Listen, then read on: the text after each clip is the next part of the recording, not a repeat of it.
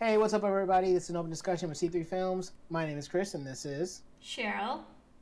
And today we are talking about the Disney animated movie Encanto. So we are going to be going into spoiler territory. So if you haven't seen it, it is on Disney Plus.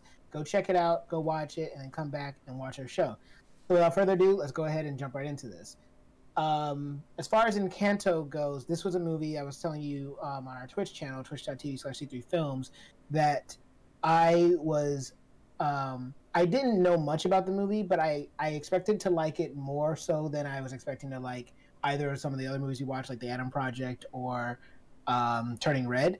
But I did not know what it was about, and I did not know how much I was going to enjoy it. And this, like the last, the latest group of films that we sat down and watched, have all come as pleasant surprises to me, and also they have been just a lot of fun. I when I watched Encanto, I was like, "There's no way this is going to be as enjoyable as, as Turning Red was," and I was like nervous because I was like, "Man, this is not. I I shouldn't have watched both these movies back to back." But it's a different movie, but it's it's a musical like Disney films tend to be. But I still really really enjoyed it. This movie was a lot of fun for me. Right? They were both good, right? And like, how often does that happen where we get two animated movies coming out so close together and they're both really good? And they're also both um, one of those movies where there's no like actual villain. Yep. And it's really just like a, a drama between characters. Um, and and I think I'm really liking that, you know, uh, route of, you know, for a plot is not actually having um, a villain because I think it gives more layers to the characters, especially the ones who are serving as an antagonist. Because it's mm-hmm. like real life. People are not, you know, as black and white as, you know, the olden days of film writing. Um, so I think mm-hmm. it's a mm-hmm. good movement um, in the sense of character development and, and driving the film films using characters which is really what they both are. They're just character driven films with a lot of uh, extra pizzazz. right? 100%. Like, it's so true. And, like, I was talking a little bit about how Turning Red had some more um, adult related jokes in the in the movie, but this one, like in in true Disney fashion, it's not a Disney movie unless a parent dies, and that's like, and that is exactly how the movie opens. It opens with um, the death of the man that would be the grandfather of the generations to to come that we observe in this movie. Um, the movie is really interesting in that it's about this big, giant family all living in one roof that gets different powers, and then the main character that we follow, follow Maribel, she doesn't have a gift. She doesn't have powers, um, but Whereas when we watched Turning Red, that was about like the women in the family getting this gift or curse, how you ever you want to look at it. And this one, it wasn't um, relegated to any gender. It was something that was bequeathed to anybody that was born in the family. And for whatever reason, Maribel is the only one that didn't get it. And in this movie, they have everyone that has powers has a door that gives them their own room. But Maribel is living in the nursery with with with, with her nephew. well, or I guess is that would it be her cousin? Second cousin. It's her. It's her cousin. Yeah, it's her cousin. S- second cousin. Um, second cousin. Yeah. So like, and that's that, and that's just how it is. And so when the movie gets going is because of the fact that the the magic that is giving them all their abilities is going away and so now Maribel um, goes on this. she goes. She has this Mulan moment where she's about to be like, "Yo, we going, we're, we're going, we're packing up, we're about to go solve this problem." And then she's like, "Wait a second, where am I going?" And I, I love that moment. I was just like, "Yes, like you're, you're everything you need to solve this problem is in this house. you don't need to go anywhere." So I love that the I love that the movie played with that. Yeah, um, sorry, actually, I was thinking about it. Um, I think you're right. I think it's just cousin. But anyway, I do think like about the family though. I kind of thought it was cool that we were, you know, getting to see a bigger scope of family. because mm-hmm. at least that's how it is for me. I'm very close to my extended family, and we did all live in the same house together like that. So in the sense, I felt uh, like it was relatable for me because of that, and I thought it was kind of cool that we're getting to see a movie where we don't just see um, parents and the kids, but it's like yeah. the grandmother and her kids, and then their kids, um, and that that's just a really cool thing um, to see because I, I think like uh, I don't really know how the culture is like in America outside of you know people of color families. So I know a lot of um, different cultures are like that where they're just very close to their extended family. Um, but we definitely barely see that in movies. So I, I just wanted to give a nod to that because I think it's a very common thing for um, families to to be very close to their extended families. It's like a yeah, thing. 100% like, right. Yeah, like I, I see my cousins as like sisters and brothers. Um, and I don't think that's a very common uh, for like American families, but definitely um, for people of color. Yeah, and no, like in this movie where it showcases these like these sisters that live that live together and they also live with their cousins and they have these like these close knit relationships. And one of the great things that this movie does that I was not expecting once I was getting into the movie was that it actually actively makes it a goal to give a song per um, sister. And then also it, it plays around with the song with like the the uncle, uh, to me the the the auntie and her kids and stuff like that. But like the sisters of Maribel, they get like Luisa and Isabela, like they get like one on one interaction songs that reveal who they are as characters and that was one of those things that I really enjoyed. Like you have this big, strong character who's the oldest sister, but she feels like she has to carry the weight of the entire family on her shoulders. And her song is about basically trying to like make it so that Maribel doesn't have to worry about anything because she'll take it all on. But she has to learn how to like let it go. She doesn't have to always be strong. And then her losing her powers, like kind of necessitates that and kind of shows that even more so and then the whole like thing about Isabela. Like when I was seeing her in those scenes, and where she has that moment when they say, "Oh yeah, he wants to have five kids with you," and like the flowers pop out of her hair. I was like, she doesn't want to marry him. She doesn't actually want this. And the the fact that they played with the idea that Maribel sees her sister, a girl that she lives with and like experiences every day, and still doesn't really know her. Still looks at her and just like, "Oh, you're this perfect, and I this is why we hate each other," and blah blah blah. But uh, like Isabela's like, "Yo, I don't want to be perfect." And then this, you want to talk about cu- crossover themes? That was all about what Turning Red was about. Like this is a character who actively has to be perfect on a regular basis and the pressure is crushing her and all she wants to do is cut loose. And so she's happy when she's just making imperfect flowers and like rolling around in like tie dye and that's when she's the happiest. And i love that element of the movie. Mm-hmm. Yeah, we have another um, situation where all the characters kind of being controlled by one character who is the antagonist of the film, but is also not a villain, just an antagonist. Yes. So yes. um, so yeah, and and I think that um, Luisa is like one of the best characters in my. She's my favorite character. She's so um, great. She's so yeah. Great. so a little fun fact for you: um, when they were, you know, marketing the film. Um, they were expecting kids to to want um, Isabela dolls, but they actually wanted Luisa dolls. And I was like, oh, I wonder why. Who wouldn't want a doll of like a super cool, strong female character with the best song in the movie?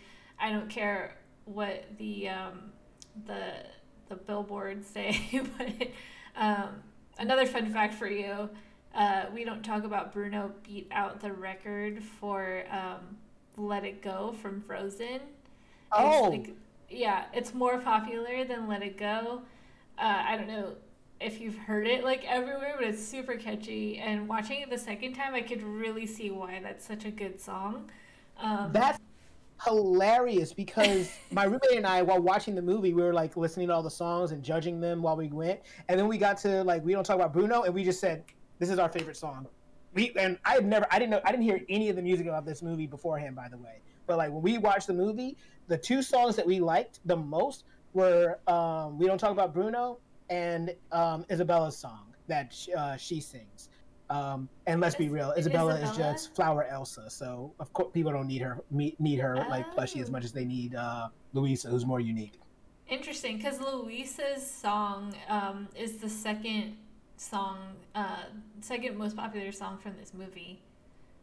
Um, nice. Yeah, I don't know if that one beat out "Let It Go," but it, it's up there. So, um, but anyway, to talk about that song, the reason why I think it was uh, really interesting is because like a lot of things were happening in that mm-hmm. song. So it wasn't just a song song, but like it was also an integral part of the story. Um, where they were like, you know, introducing a little bit more about the character Bruno, obviously, um, but then we were also learning more about uh, what happened in the past. Uh, a mm-hmm. little bit more about um, the characters, uh, Isabela and uh, and the uh, the love triangle with the cousin. That is mm-hmm. when I think it was kind of first introduced that there was going to be a love triangle there. Uh, not like a huge deal love triangle, but I think it's those little details that you know add to the story. Like that is not just something they just threw in there.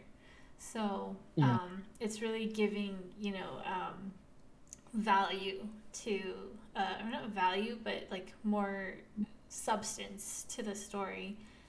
Um, and then I also thought, like, any time where you have a song where more than one person is singing uh, different melodies and they're mm-hmm. overlapping and it's forming some ensemble harmony that is very very hard to do and that's the i think that's why people um, really like the song so much is because uh, usually when that happens like that's like some tony level stuff where you get mm-hmm. awards for like writing songs like that so and they really did that at the end where like they were all like overlapping and stuff like that it just it's a good song. I still like yeah. Luisa's song better, but that's just because I think I'm a little biased towards her. But I did, I do think, I do like the way the song sounds. So sketchy. No, yeah, like, and I think that overall the music was great. Like, I liked. I was one. I was hoping they would have at least one song in Spanish, and I got two. So I was like, okay, sweet, let's go. Um, so I had a lot of good. I had a lot of fun watching uh, and listening to the the music of this um, of the movie, and also like the characters, like when just taken um, separately. Like I love Luisa as a character. Like she she just warmed my heart, and I love the fact that the end of the movie was yeah, you got your strength back, but take a load off. We got you. Learn learn to relax. When she says the whole thing of you know I'm strong, but I cry sometimes. They're like me too.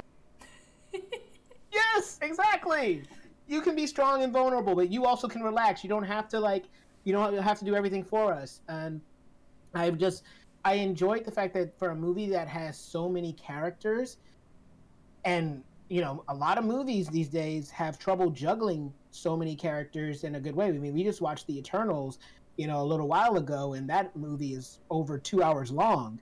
Um, this movie is much shorter than that and has arguably just as many characters, but still does a decent enough job of making us care enough. Like we don't get to like know like the intricate details of all these different characters. I mean, um, you know, we get to we get to know about like the grandmother, her story, Maribel, Bruno, but like the characters like Maribel's parents, they don't really get much to do in the movie outside of just kind of being there.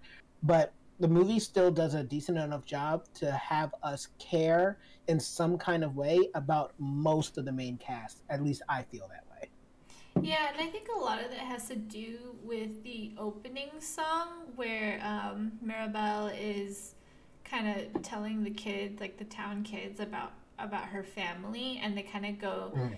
down the uh, family tree and like what everyone's gift is. So like it's all established in one song, and so that is an easy montage to explain. Um, and establish characters in just like three minutes. So that was like a you know I mean it's a musical, so it's it's totally fine to do that. Um, and it's a good tool to use, but it was also a good song and it was a fun way to introduce everyone. Um, mm. I mean, I, I, don't know. I think like the the music is just really good. It's a really good tool in general for any musical to just you know speed along and give information. And I think um, surprisingly, some of the best songs and the best scenes that are in this movie is when a lot of things happen really fast within minutes. And uh, another example that is not um, through a song, but it was the uh, dinner proposal.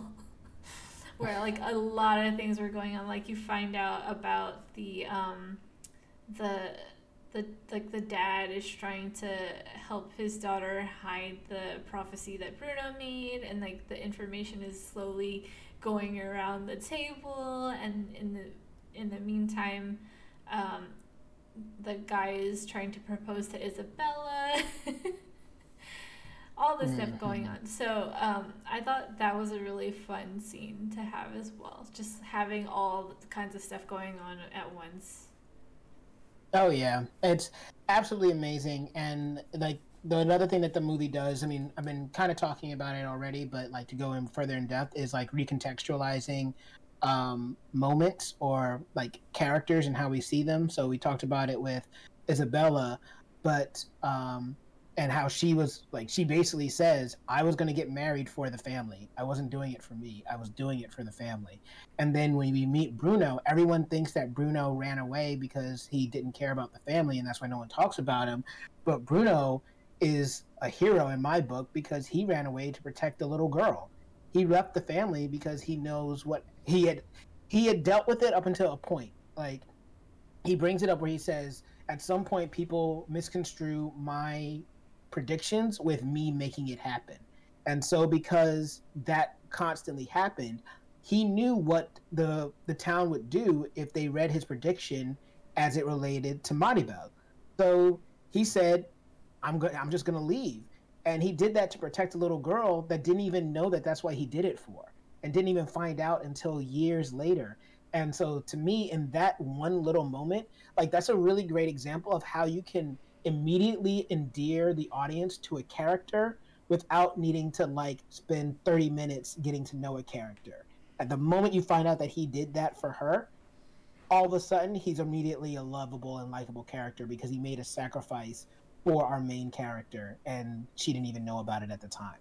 So like I really like how Bruno is handled as a character and I like how his relationship is another thing that's kind of um, explored in the movie when with with his with his mother when he shows up at the end and his mother ho- like hugs him and holds him and brings him back and he gets to see his sisters again. Yeah, it's very much a character film, um, like I mentioned earlier, and I think they really are spot on about how much time they want to spend um, on certain things, like where they linger on things, but they're also very concise in other parts um, because they don't need to get the story. They get the story across, and then they hit the the exact right points to really develop and like make you feel for the characters. Yeah, one hundred percent. And then as far as Maribel as a leading character, I enjoyed her too. Like she's a very lovable, likable character. Um, you know, you feel for her right away because she doesn't have a gift like everybody else. So once again, we're talking about being immediately endeared into a character. She's really sweet. You see how she connects with Antonio underneath the bed, and then when he like wants to walk with her, but he needs her to to do it, and she's like, I don't want to, but he's like, Hey, I need you, and then she does it. Like she is a character that is fun to to explore the the movie with.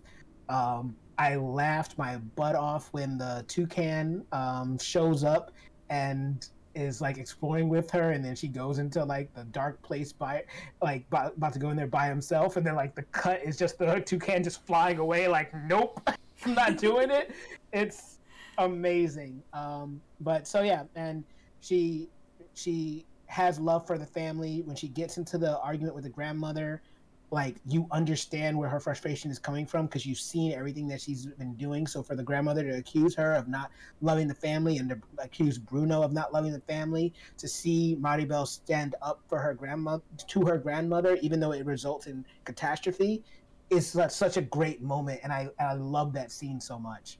Mm-hmm. And she really says like what you want to say, at, like as an audience, right? Because you you're you've been feeling this the whole time from the grandmother the entire film where she's just completely blaming Mirabel for everything complete opposite of turning red by the way um, mm-hmm. but, yeah.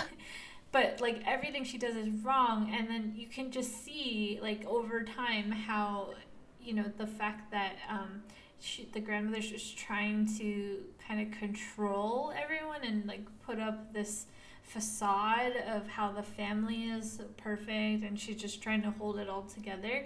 But in doing so, she's making it fall apart. Like Bruno exiled himself, and then, you know, she's kind of pushing Mirabel to doing that same thing.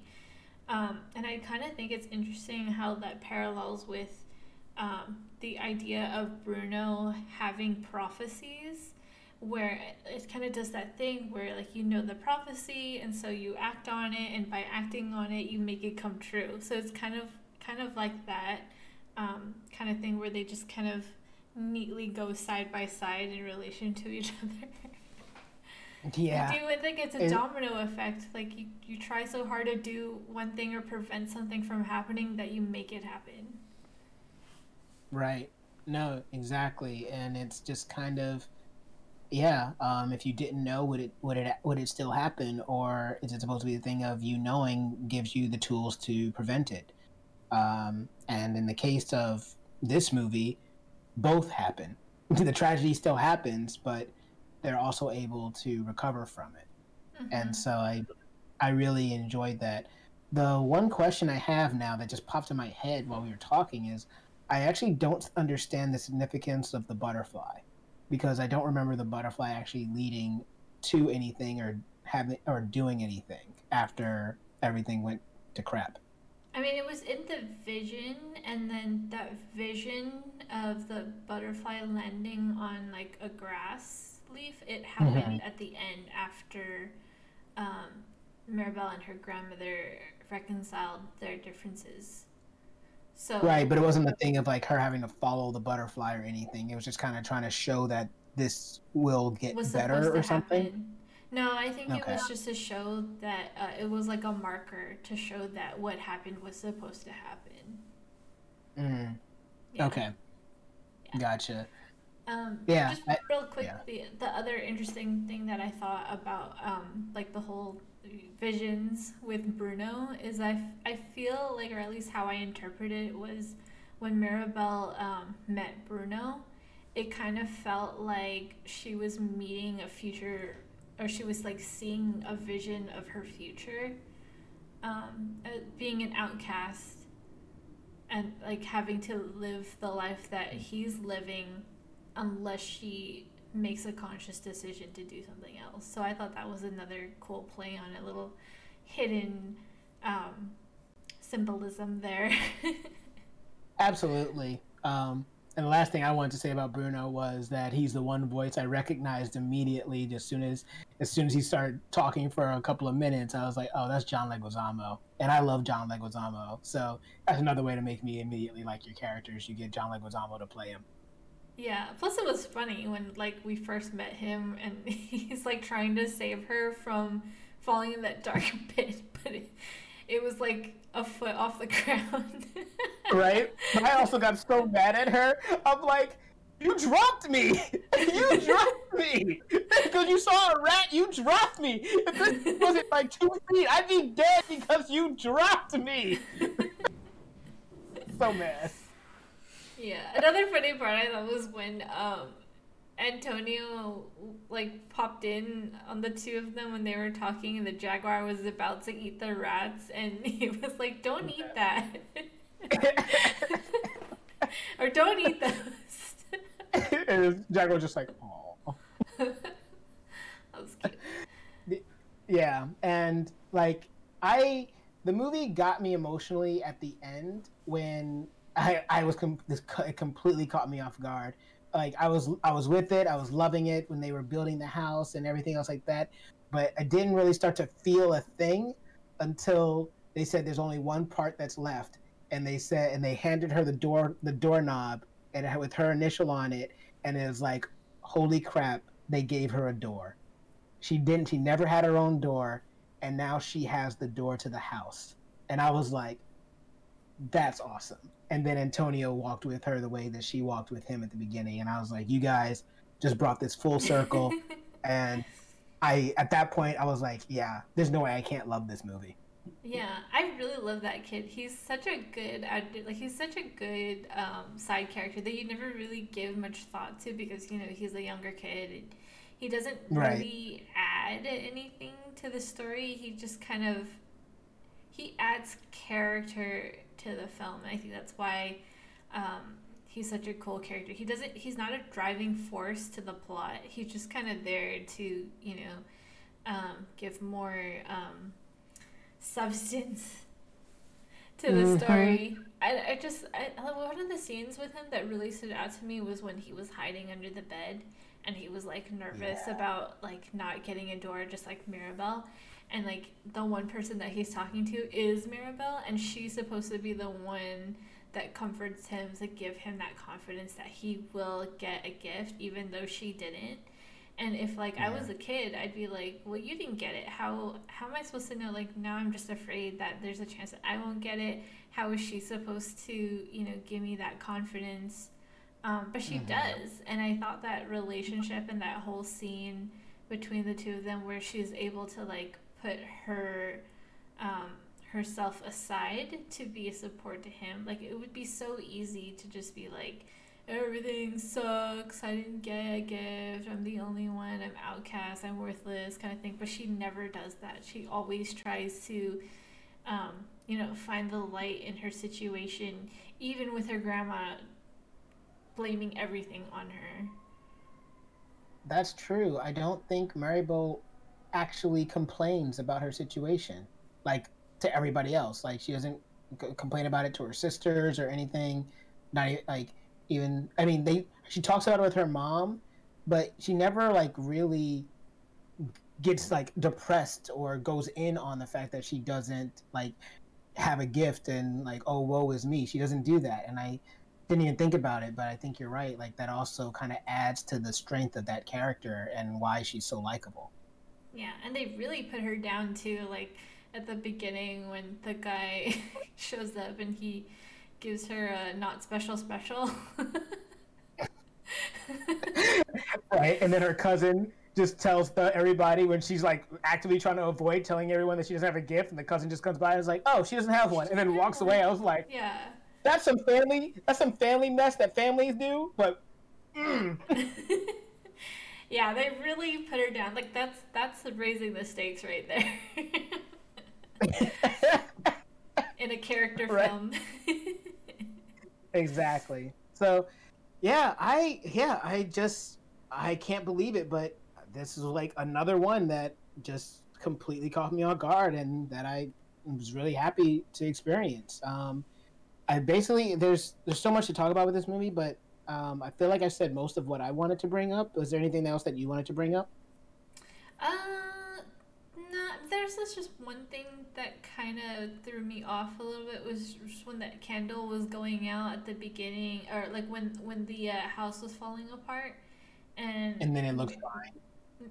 Well, no, no. Mirabel was trying to get to the candle. Like everyone was trying to get to the candle, and she finally does get to it um, and she's like asking Casita, the house, to help her get to the candle. And mm-hmm.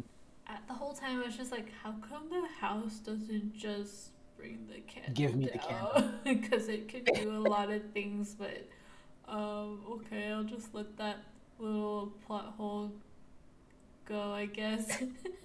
hey, hey, that house was working overtime to save everybody. Like, you know, um, um, Flower Elsa almost died, and like the house caught her, and then the kid who could shapeshift also almost died, and the house saved saved him, and then even Mirabel almost died, and the house saved Mirabel. So, yo, that house was working overtime to keep that family safe, and the house got everybody out of the out of harm's way. Plus, the house was also crumbling. So, you know, dying, yeah, I give the okay. house a little bit of credit.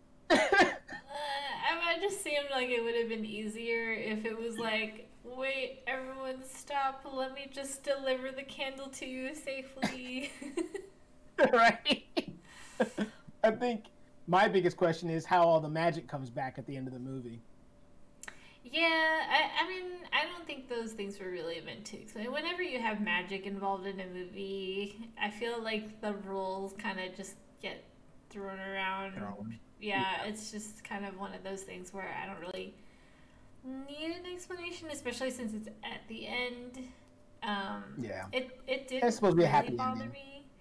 Yeah. Yeah. Um, I think it it just felt like I didn't quite understand why Mirabel didn't get a gift. That that's a big question that I had because um, like usually when something like that happens, it's for a reason, and it, it's like a decision that was made by like whatever The the whatever. power like what whatever makes the decisions of the gifts Mhm.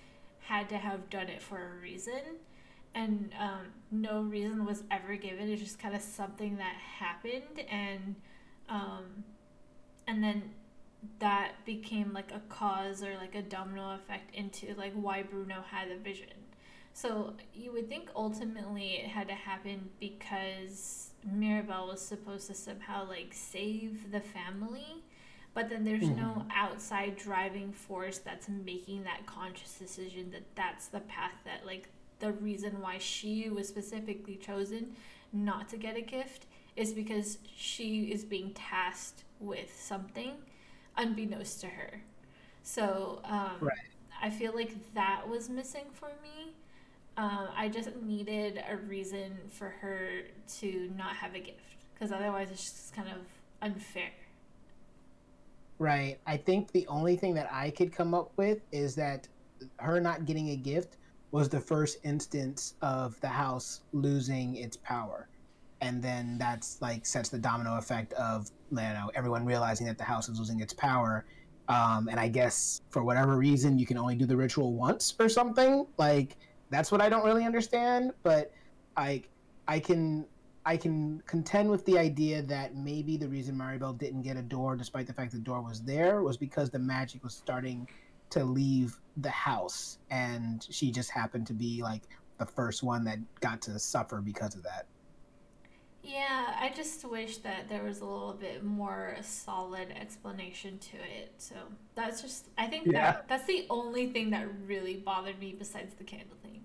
But it's just that one little missing piece for like the movies because it, it just bothered me like why it just felt Yeah. unfair and i feel like it needed some kind of explanation like a just to give a reason for everything in the movie that happened to have happened and i think that was missing Nope, you're right though. Like usually it's some type of grand design that is necessary. Like Mirabel needed to not have powers in order to set something in motion that would save the family. But exactly it's never made clear like that's the reason she didn't get her powers. yeah So yeah, one hundred percent, I get you. But yeah, so that's uh that's Encanto, everybody. Like that's um how we felt about it.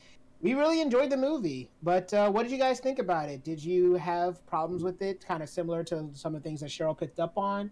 Did you enjoy the songs? What was your favorite song? Who is your favorite character? Whatever you thought about it, comment below. Let us know. And while you're down there, if you give us a like, share, and subscribe. Even if you don't, though, I have been Chris, and this has been cheryl and we'll see you all next time